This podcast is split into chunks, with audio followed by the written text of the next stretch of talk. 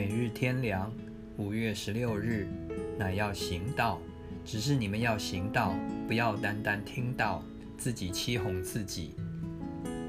雅各书第一章二十二节，听到是重要的，因为未曾听见，怎能信呢？罗马书第十章第十四节，能够听见主的道是有福的。马太福音十三章十六节，有耳可听的就应当听。人是借着道来认识神，得到天上永远的福分，但不能只听，还要行道，否则是自己欺哄自己，以为听了道就是得着了。听到知道了，甚至明白了，那不过是一种知识，仍然是客观存在的东西，与自己还没有发生实际的关系。好像看到一种好吃的东西，也知道它的好处。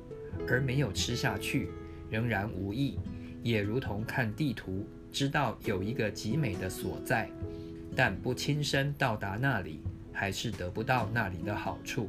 又好似一个仆人，听见主人的命令，却不遵行，是不能为主人所喜悦的。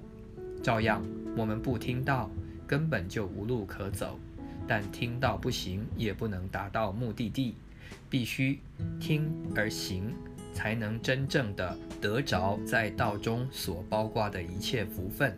因着遵行主道，即使最微小，也必讨主的喜悦，会蒙神祝福。所以不在乎一个人听多少道，明白多少道，乃在乎行多少道，才是真正得了多少道。